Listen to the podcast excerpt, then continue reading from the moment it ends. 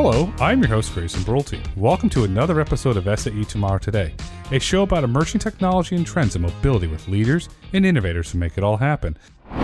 On today's episode, we're absolutely honored to be joined by Sascha Meyer, CEO of MOIA, and Jan Becker, co founder and CEO Apex AI. On today's episode, they'll probably discuss the recent partnership that enables MOIA's autonomous vehicles to scale. We hope you enjoyed this episode. Gentlemen, welcome to the podcast. Thanks a lot for having us. Hey, Grayson. Thanks for having us. I'm excited to have you here because you're both working on very important parts of, of the autonomy stack. And in my humble opinion, partnerships are the, one of the keys to scaling autonomy. Without partnerships, autonomy doesn't scale. Sascha, MOIA announced that they'll be using the Apex AI's operating system to develop its proprietary passenger management system for the autonomous driving ID Buzz AD, which I think is really, really cool. I'd like to take it surfing one day, but we'll get to that in a later part of the conversation. Why did why did MOIA choose Apex? Yeah, first of all, I, th- I think we should give a brief explanation uh, on, on what passenger management is so you actually get an idea. So, what we talk about uh, with, with passenger management is uh, all the secondary tasks that a driver takes besides driving. So, welcoming the guest, making sure uh, everything is safe and sound, um, that all the legal regulations are followed. And that's exactly what we are building with the passenger management. And when we started the development and the concept, conceptualization of, of what we are building inside the vehicle, we quickly realized we need a solution that helps us to build a secure and certifiable system using the latest software development methods. And back in the days, uh, our CTO Ralph stumbled upon Apex actually in a podcast. So, more or less, it's a get back to the old days uh, session here for us. And, and that's where our journey started together with, with Apex. Uh, Jan, what does that architecture look like? Because Sascha mentioned security, and you and I both know that's very important. What does that architecture look like, and what is what is it enabling MOIA to do? Mm-hmm. So MOIA uses our two core products, Apex uh, Grace and Apex IDA, as the basis for the MOIA passenger management system. So Apex Grace is a software development framework, and that makes it really easy for application developers in this case, the developers that develop the passenger management system, to write these applications in an agile, fast way such that they are robust, reliable, and scalable. And then under Apex Grace sits Apex IDA. That's a software package that provides all the different communication modes between different components of the software, between different com- computers in the vehicle, and also up to the cloud. Sascha, would an example be that the, the user profile, so you have passenger A, B, and C, that you build the user profile on there, you store their credit card, you store perhaps their, their route information if they're using it to go to work or using it to go to schools. That's some an example of what could be built on top of that passenger management system. The passenger management system targeted more to the customer experience inside the vehicle. So we think of the passenger management system as a bridge between the vehicle itself and then our fleet control. So fleet control takes care of all the tasks to send the vehicles from A to B, knows about the customers, pools them into one vehicle. And the passenger management system builds us the operating platform to connect our backend services to the vehicle. So we have connection to steer, uh, let's say, door opening functions. We can look into the vehicle. We can broadcast to the vehicle. So it actually offers us the, the gate to our customer who is then inside the vehicle to connect to our staff that uh, actually steers and monitors um, the safe and comfortable operation of the service. Yeah, so you're the doorman essentially you can open and, and, close the doors but then you're allowing that safety. How, how do you do that from a technical standpoint? So apex os sits on a computer in the vehicle. On top of that sits the passenger management system. So the apex os consisting of apex grace and apex ida that comp- that really provides the basis. And then the passenger management system interfaces with the the actuators, for instance, in, in, this case, the door, but also the user interfaces that um, show the passenger what is going on, and also it connects to the backend, to, to the cloud, so that the operators in the on the that that work for MOIA, that manage the whole MOIA fleet, can see what's going on in each in each vehicle. To me, it seems what you built with Apex is highly scalable. What what what, was the inspiration behind it? Was the inspiration to, to build this to deploy across fleets across the world, or did you see a market opportunity, or, or what did you see there? Yeah, the, the initial idea was and still is even broader. So back in the days, uh, 2008, 9, and 10, I started to get exposed to ROS, the robot operating system. And then uh, at the time I was at Bosch, uh, thought that is a great idea to build a scalable, omni-applicable uh, robot-based software. You know, which we were all lacking in the time. Everybody was doing was doing their own thing. Software wasn't interoperable. Uh, nobody was working with each other. Everybody was working in isolation. And ROS uh, aimed to overcome this and truly did. Uh, we forked Apex Grace from ROS, the robot operating system, and ROS and on purpose because ROS was designed uh, such that the architecture is such uh, so general, generally applicable that really any mobility application can build on top. Today, ROS runs in street vehicles, in off-road vehicles, in mines, in agriculture, in production robots, in service robots, in toy robots. Uh, we've seen surgical robots, IoT, drones, planes, even in the military, and NASA uses it in space. Now, what we've done to ROS is we've taken it to the next level. Uh, we rewrote it in parts, but keeping the architecture intact on purpose, such that the transition from ROS to an automotive grade uh, application is simple. And we've made it real time, robust, and reliable. And we've certified it uh, to automotive functional safety to the highest level, such that then our customers, in this case MOIA, can build their application on top such that it's also easily certifiable. So, Sascha, you have the automotive cert- certification. Is that, and you have the platform that's, you can use the word more stable or more secure, you can insert a term that you like there. Is that enabling MOIA to scale faster as you look to deploy your service, add, add more vehicles, perhaps bring on more cities? Yeah, absolutely. As you might be aware, in the situation in Europe, specifically Germany, is that we have a legislation already. This is nationwide to operate level four vehicles. Uh, unfortunately, there are no such vehicles in the market yet, and that's exactly what we are working on. And with the integration um, of our passenger management system into the vehicle that allows us to really speed up the development and all the necessary certification processes.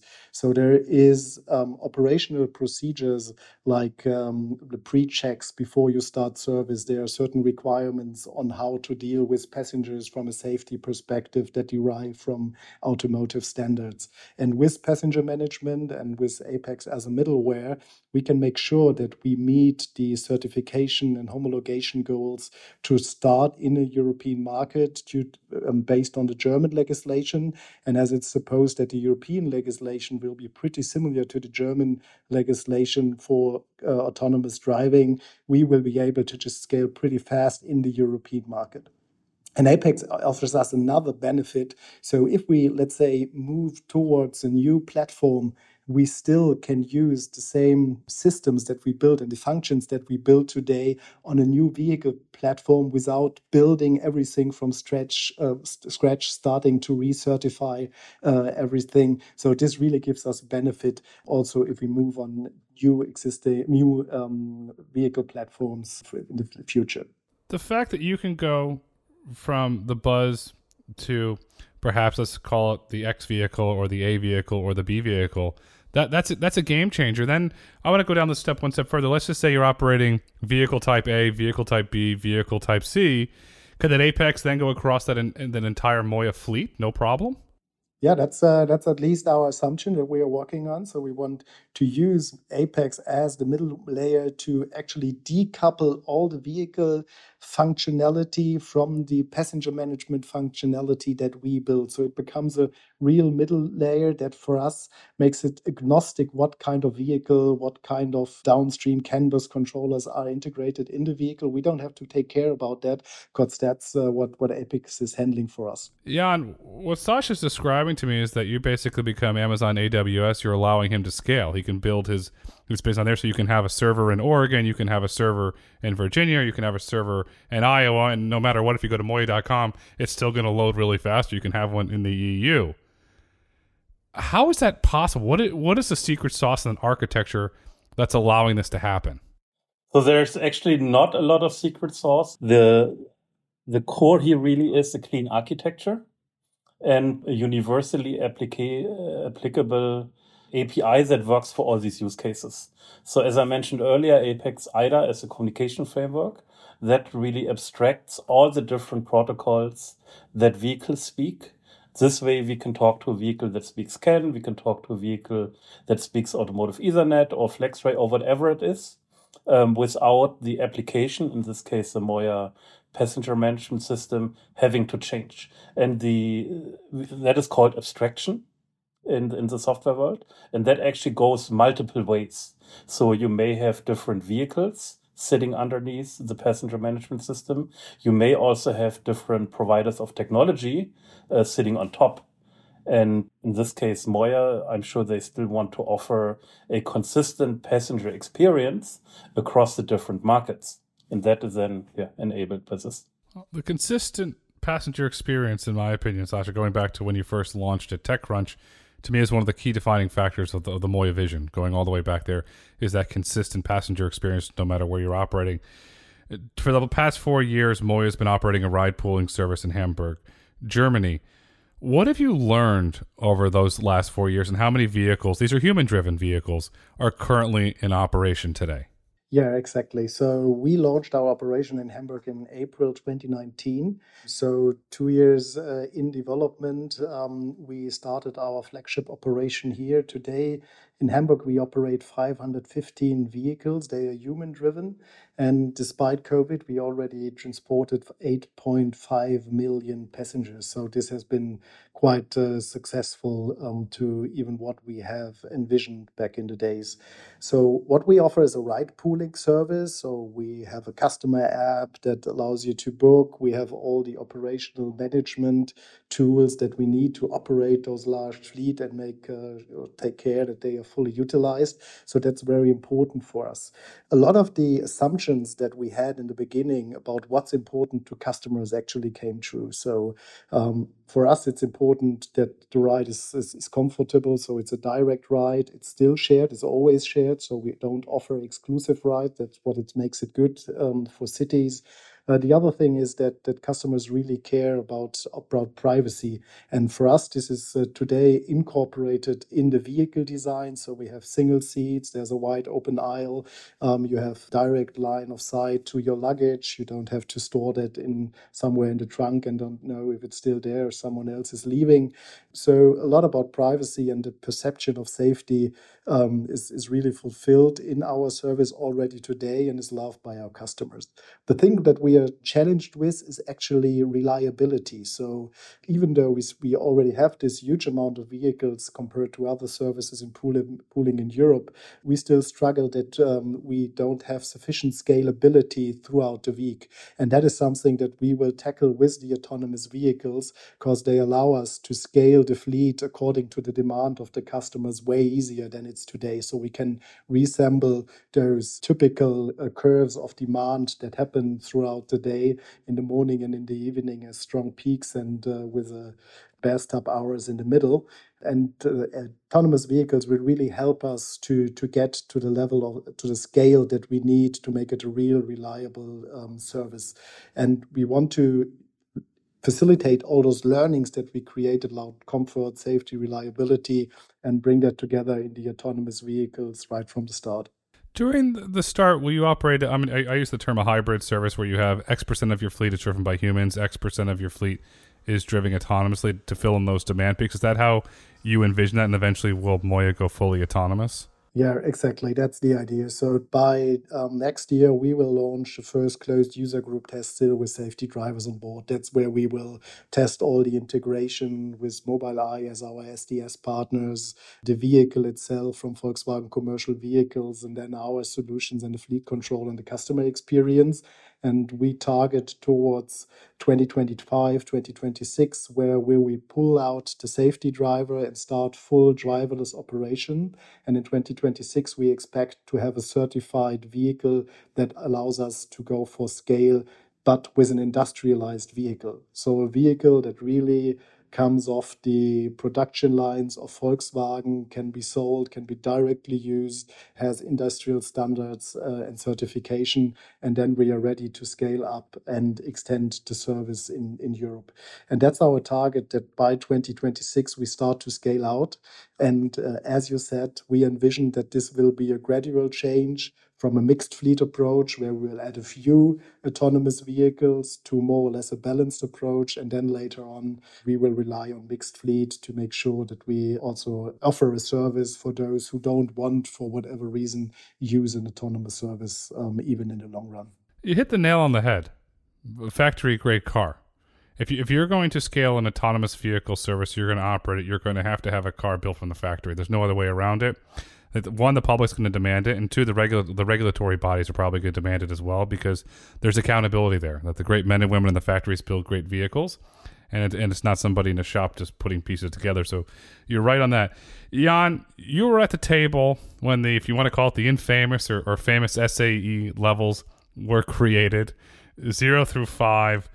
You've got deep insight and knowledge into autonomy since you were there in the founding days, the early, early days, what are your thoughts on how the technology's evolving and where it's going? What we've seen over the past, let's say, 10 years is companies still doing R&D for quite a while, figuring out what is actually the right technology to solve uh, both the technical problem, which is really how to make uh, the vehicle drive uh, autonomously in a reliable, safe, and secure way, but then also the, the interaction problem where we are working with MOIA um, together. But then also, as you could see, can see more recently in San Francisco, and that's actually where Sascha pointed it out already, where Germany is already ahead, is the regulatory uh, framework. Germany has enacted legislation specifically for level four vehicles already a couple of years ago, which provides a framework with some limitation, but also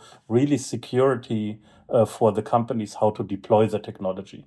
Whereas, as you could, could could see just in the past few days in San Francisco, that is still a regulation um, in, in, the making. So that's a clear difference between uh, the European and specifically the German situation and what we currently observe here in North America. So, do you feel that launching in Germany, which is part of the EU, gives you a competitive advantage because you understand how to work inside of a, a regulatory framework? Yes, to a certain degree it does, because we have some sort of clear perspective on the risks that might occur during the development. There's a clear bar that we have to, to meet. Um, and that is defined, and we can really incorporate that into our development processes and make that uh, kind of the, the known constraints that we have to handle with. This gives us a better situation because we can go to the authorities and say, okay, here's the car that we have developed according to the guidelines that you have created. Please give us permission to operate. So it's not a city by city, um, day to day discussion in development where at the end of the day you have to meet. And that's a kind of important factor for us that reduces the risks of the investment for the vehicle development because we know what, what we have to achieve to get the operational concessions ready. Oh, as a for listeners listening, you're you're testing in, in, Hamburg today, and let's just give another German city, for example, Berlin. Say you decide, okay, we want to launch in Berlin. No date there. What does that look like? Do you have to sit down with the authorities, ask for permission? Is what does that the process look like from a regulatory issue expand to, to new cities with, within Germany? Yeah. First of all, we, we would need to have the certified vehicle, so that's uh, um, going to be approved. And then we have the vehicle and the processes and uh, all the systems uh, that, that are required for that uh, ready to go. What we need to do then is to talk to the city and ask for a special uh, local permit, but that will highly relate on the, the certification. So there we have to discuss in which areas we are allowed to drive at which uh, point in time. So more or less it's the same as the local regulation, let's say in California, that you have discussed uh, with. But then we are ready to go, and that's a real benefit. We need some concession from a um, viewpoint of the Transportation Act in Germany. So as soon as you start to transport passengers, you need some to meet some special permits. But that is something that can can be easily achieved um, without any problem.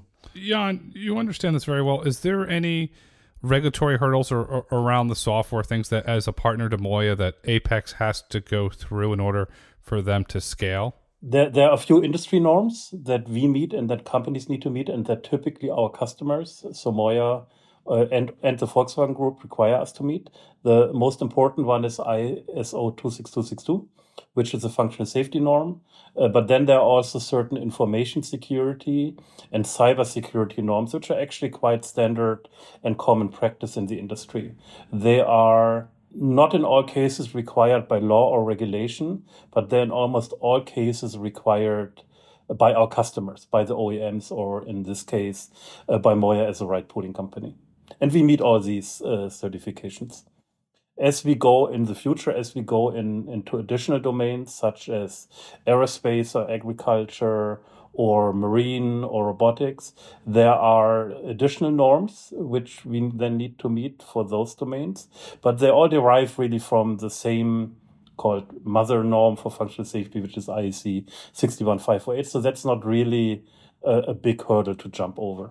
Do you feel that by having the certifications from independent third parties helps you to one build public trust with the public that's going to perhaps ride in the MOIA vehicle, but then more importantly, the regulators when when when Sascha goes to a regulator says, "Hi, we're using Apex AI." No, oh, by the way, they have the following certifications. Do you feel that helps you build that trust with both sides, both the public and the regulatory bodies? It it does, and I think that's a practice in Europe specifically that's been established for a long time. In Europe, uh, you have type approval, uh, which is then typically granted uh, in Germany by the by the federal um, federal motor vehicle um, agency. But then they like largely rely on third party assessment, most most commonly by the TÜV in Germany and they now do that yeah, internationally. In German, in, in US, uh, the concept is significantly different. Here, it's self certification, and uh, the concept of third party assessment is not that common yet. But I think that's coming because it really it, it works really really well.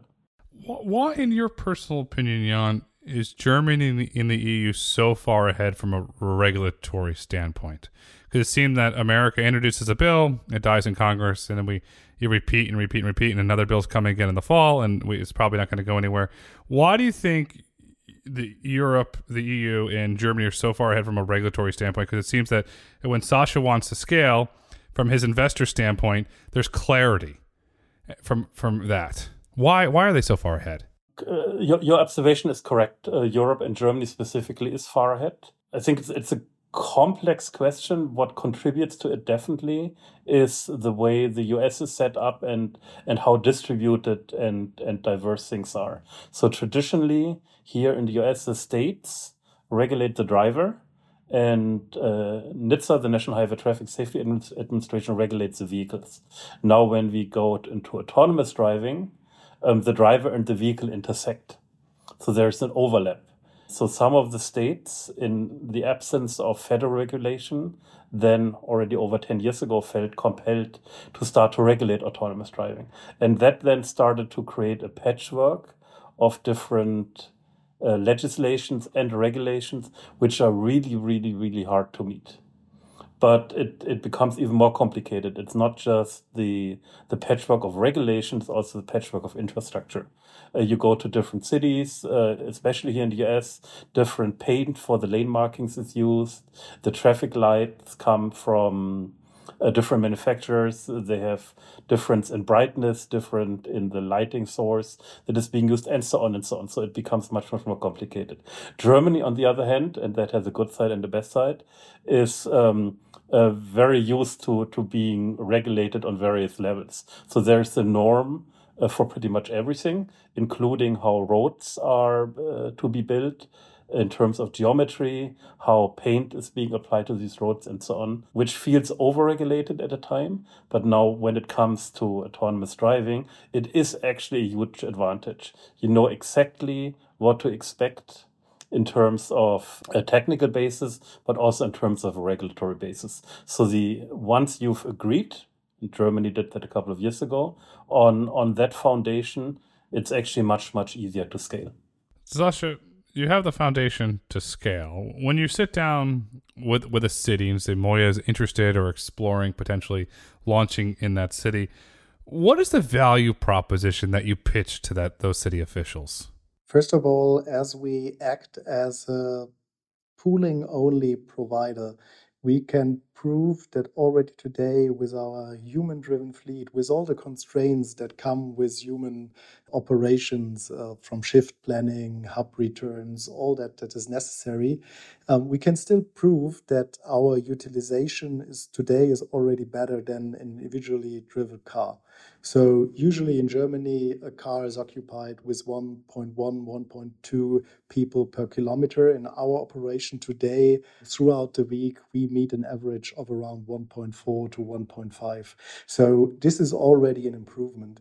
If we now use the data that we created today and run simulation and consider the advantages that autonomous vehicles will bring us in the deployment of the fleet with the increased flexibility that they have, we can show them that with five or 10,000 vehicles in the city of Hamburg, we will not only create a great offering to customer, but we also will have a positive impact on the efficiency on the street because we will reach an occupancy of about t- uh, two passengers per kilometer driven, and that's uh, that's enormous.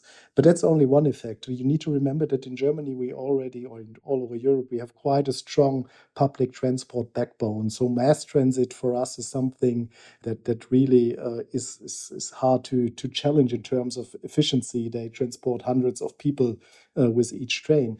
And with ride pooling, we are able to offer an alternative that is as good as the car, which then has a compound effect that people say, okay, cool, that's the missing link.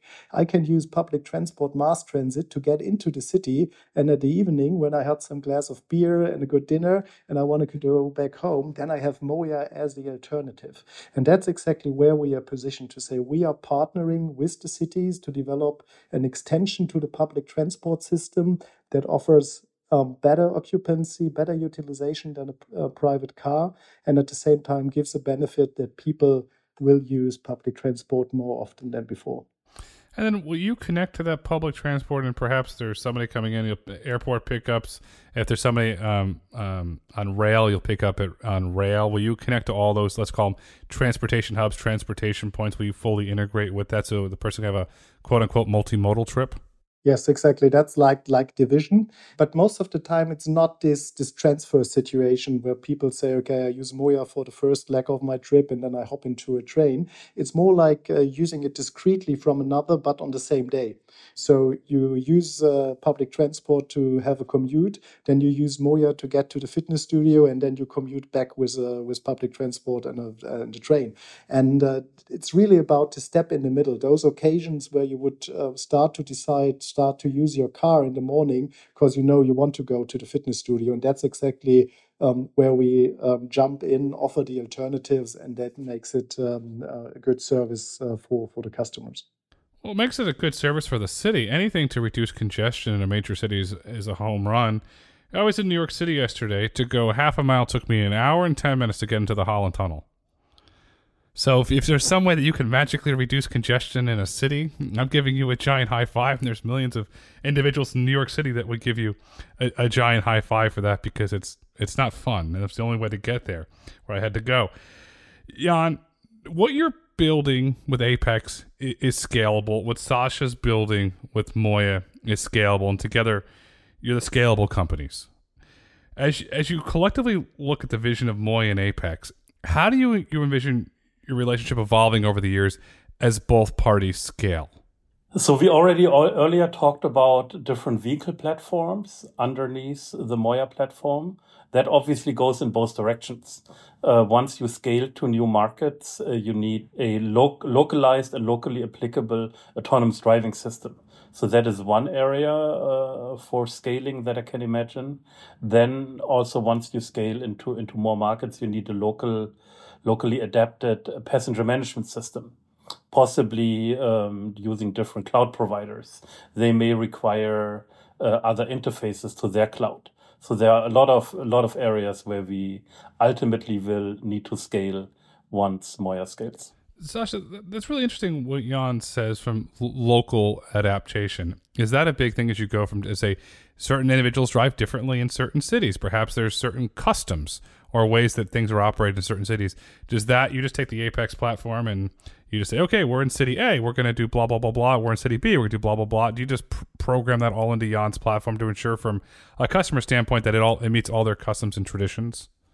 Absolutely. So for us, when we started the passenger management project, for, from our experience, it was pretty clear that we have quite a good idea of what we need to build, but reality will will um, tell us that we are completely wrong. Uh, and that's still what we foresee for the next steps in development and also during localization. So we can have the perfect system in Hamburg that works for the majority of our customers. And then comes localization, and you need to have take care that the needs of customers, let's say in uh, Southern Europe, are different. We have the United Kingdom uh, close by, where you have a complete different perception on what customers want to have in terms of the service and what they they expect.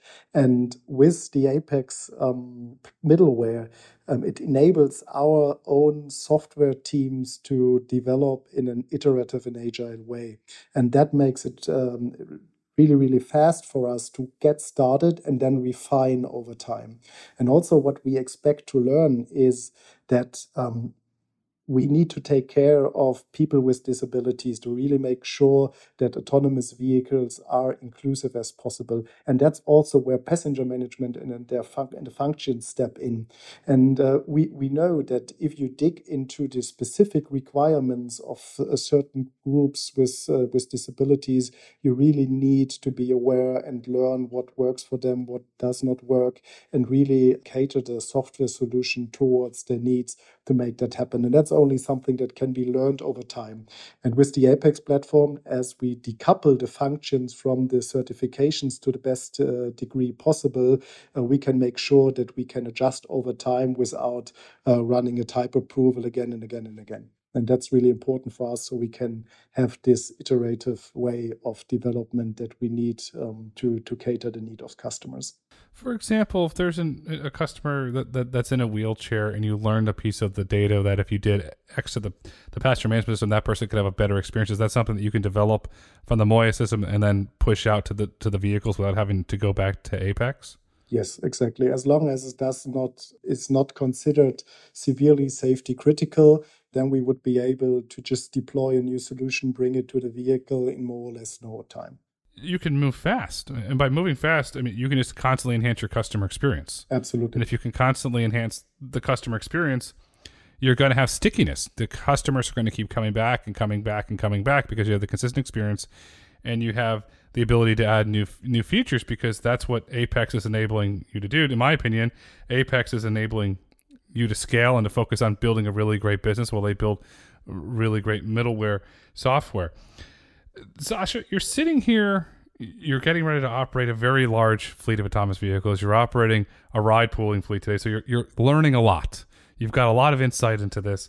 In your opinion, what does the future of autonomous vehicles look like? Yeah, for, for us, it's clear that they will be a game changer for the mobility transition in, in Europe. So, shared mobility with autonomous vehicles will become an important pillar of the future um, mobility. So, why is that? It's for the reliability, it's for the scalability, and it's for the flexibility. And that creates a huge impact on the utilization, on the customer perception of our service, and that actually makes us able to scale into um, the European landscape. And one important fact is it makes it sustainable because uh, not only from a financial point of view, we expect that less subsidies will be needed, even to the um, to, to a degree that uh, the service will be profitable, which is an unknown thing for public transport operators, I guess, all around the world. But on the other hand, it also makes it sustainable if we look onto the effects of the demographic change that we are facing. Because already today, bus service operators, train line operators, uh, they are struggling with finding the sufficient uh, supply of drivers, um, and it will get even worse in the upcoming 10, 15 years.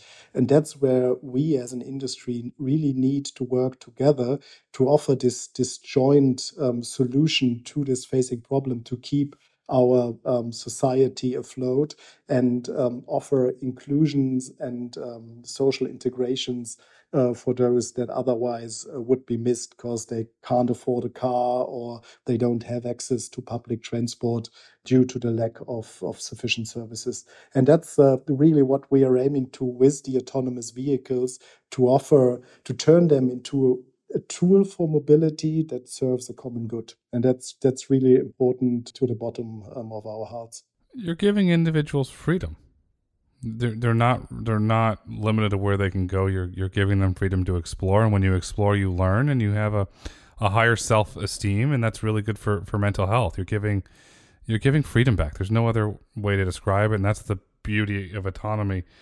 Jan, in your opinion, what's the future of autonomous vehicles look like? So it really goes back to what what Sascha also mentioned. The the applications that we've seen scale the most and scale best and scale fastest are the ones that fulfill an actual need.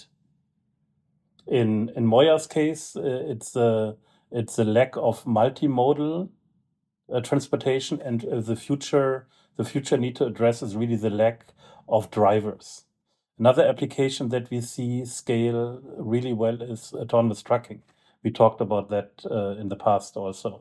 And then uh, what we've seen is, you know, all these robotics uh, applications that scale really well, uh, where there's also a, tr- a, true need fulfilled. If I now look at standard robot taxis that we see a lot here in the Bay Area and San Francisco, they directly compete with with the human driver, and there's currently no lack of human drivers. So that's an application that, in terms of getting to profitability, which ultimately for commercial company needs to be achieved. That doesn't scale as well. But uh, areas where drivers are lacking, yeah, those scale fast and well and and really fulfill a purpose. Profitability is going to drive all this, Sascha. It's impressive what you're building at MOIA, and I can't wait to see at some point VW will break out your financials ten years from now, fifteen years from now, and I think when investors, those myself, get to look under the hood, it'll be really impressive the metrics that you're going to be able to pull off. Pull off. Gentlemen, as we look to wrap up this insightful conversation, what would you like our listeners to take away with them today? And Jan, I'll start with you, sir, please. Yeah, it goes back to how we started the conversation. The the work with MOIA really has been a partnership. Having partnerships is very, very important to scale because if you try to build everything as a single company, it takes forever. Uh, whereas in a partnership, uh, we can do it together much, much, much faster. And it's been a lot of fun working with MOIA. And the fun's only getting started. Sascha, what would you like our listeners to take away with them today? For me, it's that as an industry, we really need to think about where we want to apply the technology that we build together. And I agree with Jan, it's about strong partnerships, about openness. And I think we also need the openness when it comes towards the application.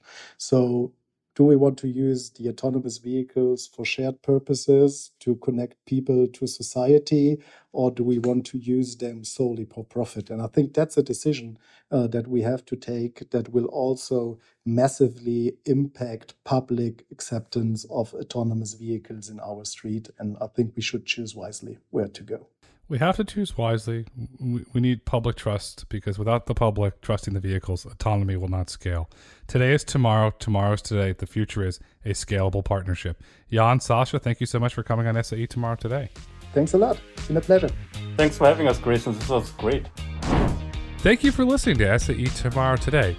If you've enjoyed this episode and would like to hear more, please kindly rate, review, and let us know what topics you'd like for us to explore next. Be sure to join us next week for another episode of SAE Tomorrow Today when I am joined by Tom Prucha, Director of Electrification, Monroe & Associates. He'll share his thoughts on the current state of EV battery tech industries.